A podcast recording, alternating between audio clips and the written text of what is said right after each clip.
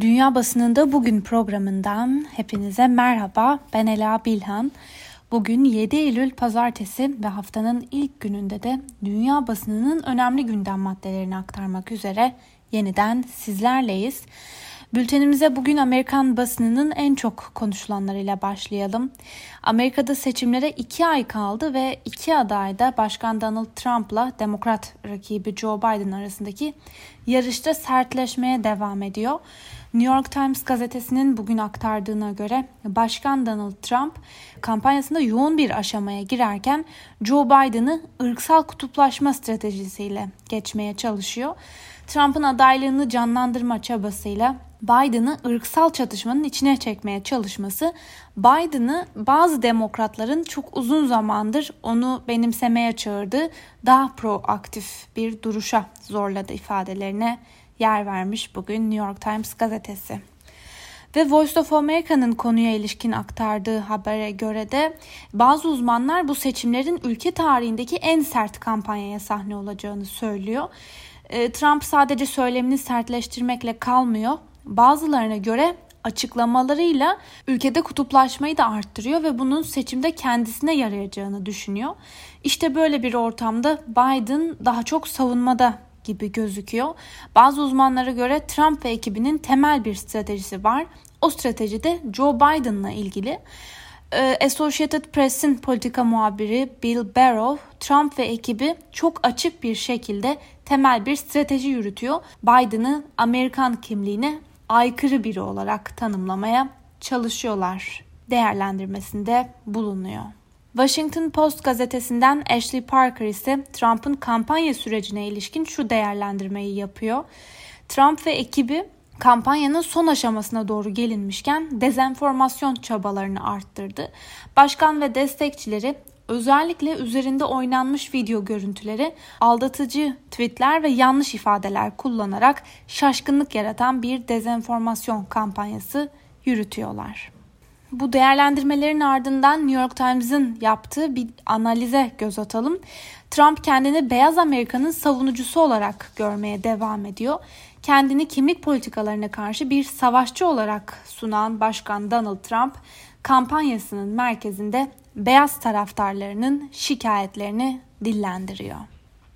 Öbür taraftan Atlantic dergisi Perşembe günü Trump'ın Paris yakınlarındaki Amerikan mezarlığında e, gömülmüş askerler için Kasım 2018'de kaybedenler ifadesini kullandığını belirtmiş ve o günkü yağmur nedeniyle saçının bozulacağı gerekçesiyle mezarlık ziyaretine gitmediğini öne sürmüştü. Trump ise bunun üzerine e, medyayı ve demokratları eleştirerek iddiayı dün bir kez daha yalanladı.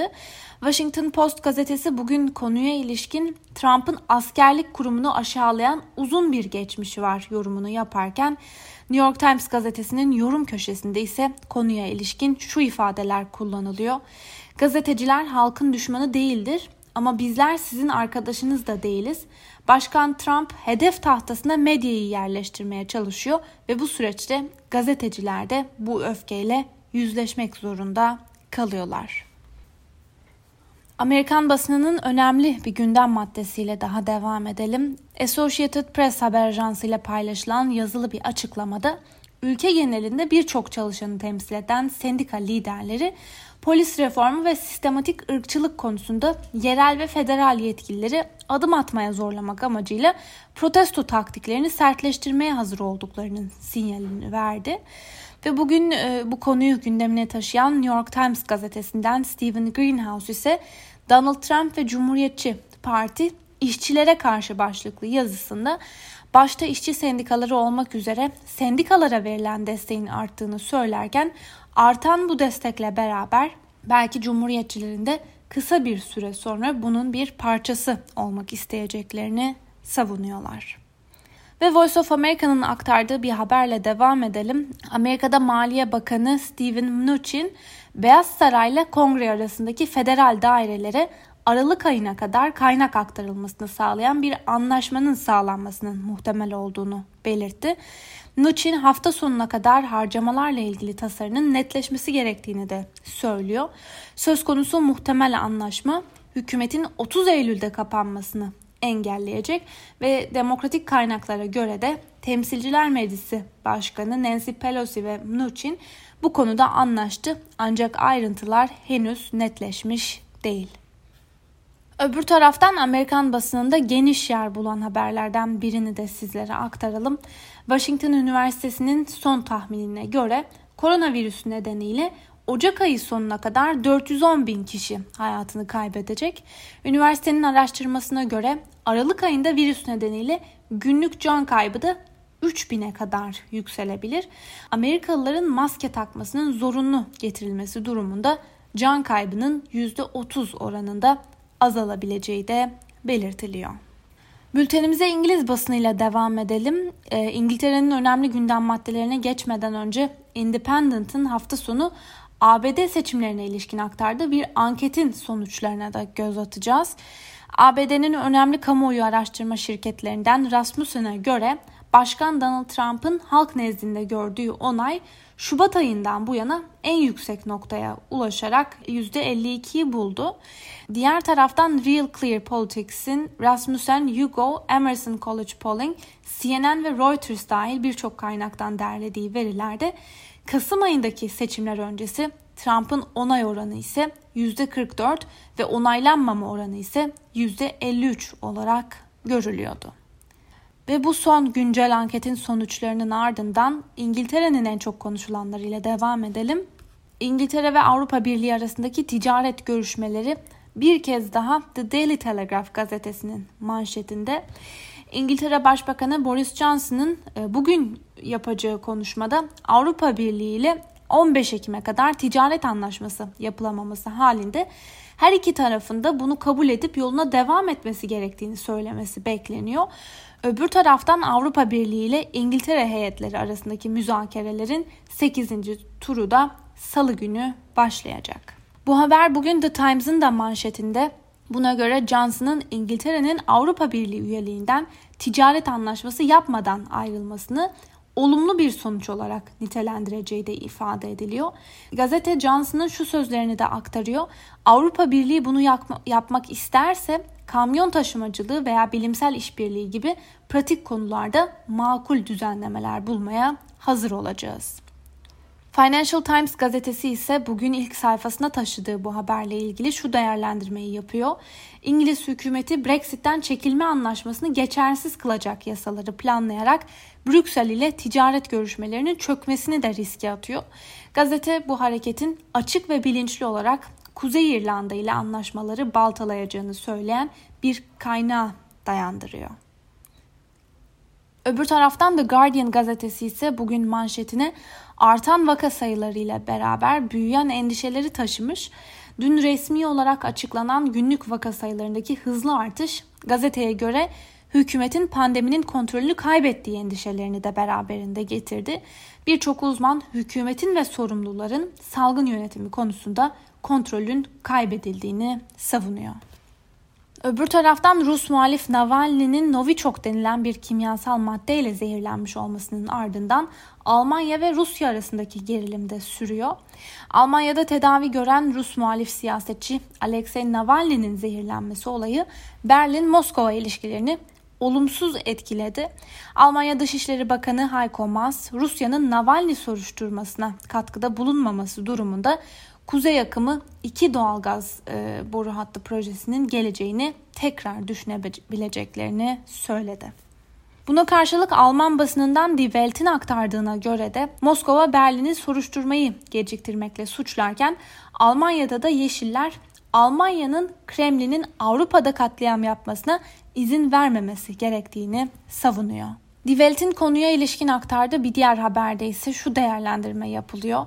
Devam eden Navalny davasında ABD Başkan adayı Joe Biden Kremlin için sert sözler kullanırken ABD Başkanı Donald Trump ise alışılmadık derecede sessiz. Başkanlık seçimini iki ay kala düşük oy oranlarıyla karşı karşıya olan Trump yönetimi Kremlin'in desteğini arıyor. Amerikan İstihbarat Servisi Ağustos ayında Rusya'nın 3 Kasım seçimlerine müdahale etmek için çeşitli teknikler kullanmaya başladığını açıklamıştı. Rusya Trump'a yardım etmeye çalıştığı gibi meydan okuyan tavrıyla dikkat çeken Biden'ı da karalamaya çalışıyor. İstihbarat kaynaklarına göre Çin bunun tam tersini yapıyor. Ancak bütün bu gelişmeler açısından Rusya çok daha ciddi ve açık bir tehdittir. Sıradaki haberimize geçelim. Belarus'ta muhaliflerin istifasını istediği devlet başkanı Alexander Lukashenko karşıtı protesto gösterileri devam ediyor. İnternette yayınlanan videolarda bazı sokakların kapatıldığı, sokaklarda zırhlı araçlar ile tomaların olduğu ve polisin göstericileri gözaltına aldığı görülürken Minsk merkezli Vyasna İnsan Hakları Merkezi şu ana kadar 70'e yakın kişinin gözaltına alındığını açıkladı. Ve benzer bir şekilde İsrail'de de on binlerce kişi hakkında yolsuzluk davası ve yeni tip koronavirüs salgınını yönetmekte başarısız olduğu gerekçesiyle düzenlenen Başbakan Netanyahu karşıtı protestolara devam etti. Covid-19 salgınında ikinci dalganın etkisine giren ve işsizliğin %20'yi geçtiği İsrail'de Netanyahu karşıtı gösteriler yaklaşık 3 aydır devam ediyor. Önemli bir diğer haberi de sizlere aktaralım. Japonya'nın güneybatısındaki Kyushu bölgesinin tamamını etkisi altına alan Haishen tayfunu nedeniyle 17 kişi yaralanırken bölgede 8 milyondan fazla kişinin tahliyesi istendi. Kyodo haber ajansının aktardığına göre Miyazaki Belediyesi acil toplanma merkezlerinin kapasitelerinin %50 oranında dolduğunu, salgına karşı alınan sosyal mesafe tedbirleri kapsamında daha fazla kişinin kabul edilemeyeceğini açıkladı. Sudan'a ilişkin bir haberle devam edelim. Sudan'da İslami yönetime devrik lider Ömer el-Beşir döneminde geçilmişti. Ülkesini 1989 yılından beri yöneten 76 yaşındaki Ömer el-Beşir haftalar süren kitlesel halk hareketlerinin ardından 2019 yılında askeri bir darbe ile görevden uzaklaştırılmış ve ardından da cezaevine konulmuştu.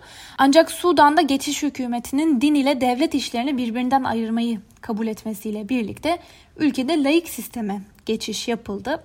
İslami grupların çağrısıyla cuma namazı sonrası başkent Hartum'un farklı noktalarında toplanan gruplar Allah'ın kanunları değiştirilemez, laik yönetim istemiyoruz, alkol ve ahlaksızlığa hayır ve Kur'an anayasamızdır şeklinde sloganlar attılar.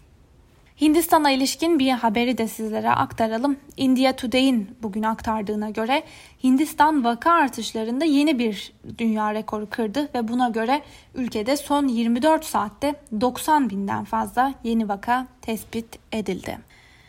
Hong Kong'a ilişkin önemli bir diğer haberle devam edelim. Hong Kong'da sokaklar bir kez daha karıştı. Çin yönetimi tarafından istenen ve Hong Kong'da kabul edilen yeni güvenlik yasasını ve seçimlerin ertelenmesini protesto eden yüzlerce kişi protesto gösterisi düzenledi. Hong Kong yöneticisi Carrie Lam 6 Eylül'de yapılması gereken seçimleri koronavirüsü salgını gerekçe göstererek bir yıl süreyle ertelemişti. İptal kararı yapılacak seçimde şehir konseyinde çoğunluğu elde etmeyi uman demokrasi yanlısı muhalefetin tepkisini çekti. Konsey üyelerinin yarısı bu seçimle belirlenirken diğer yarısı Pekin yönetimine destek veren kişilerden seçilerek atanıyor. Ertelenen seçimler Hong Kong'da tartışmalı yeni güvenlik yasasının kabul edilmesinden sonra yapılan ilk seçimler olacaktı. Ancak itirazlara rağmen Hong Konglu yöneticiler kararın arkasında siyasi bir neden olmadığını, salgın nedeniyle bu kararın alındığını savunuyorlar. Göstericiler ise yeni güvenlik yasasınca yasaklanan Hong Kong'u özgürleştir sloganları attılar ve polis gün boyu süren gösterilerde en az 90 kişinin gözaltına alındığını açıkladı. Ve son haberimize geçelim. Çin basınından Global Times'ın bugün geniş yer ayırdığı bir habere göre Çin güçlü olarak tarif ettiği Ağustos ayında ihracatında %11.6'lık büyümeyi sürdürürken ithalat oranları salgın nedeniyle düştü. Öbür taraftan Global Times'ın aktardığı bir yorumda ise Hindistan ile Çin arasındaki gerilime ilişkin şu değerlendirme yapılıyor. Hint medyasının ortaya attığı söylentiler çatışmaları ateşleme ve iki ülke arasındaki ilişkileri zedeleme riski taşıyor. Hindistan komşusu olan Çin ile ilişkilerini gerçekten toparlamak istiyorsa Hindistan medyası dizginlenmelidir. Sevgili Özgürüz Radyo dinleyicileri, bu yorumla birlikte bugünkü programımızın da sonuna geldik. Yarın aynı saatte görüşmek dileğiyle. Hoşçakalın.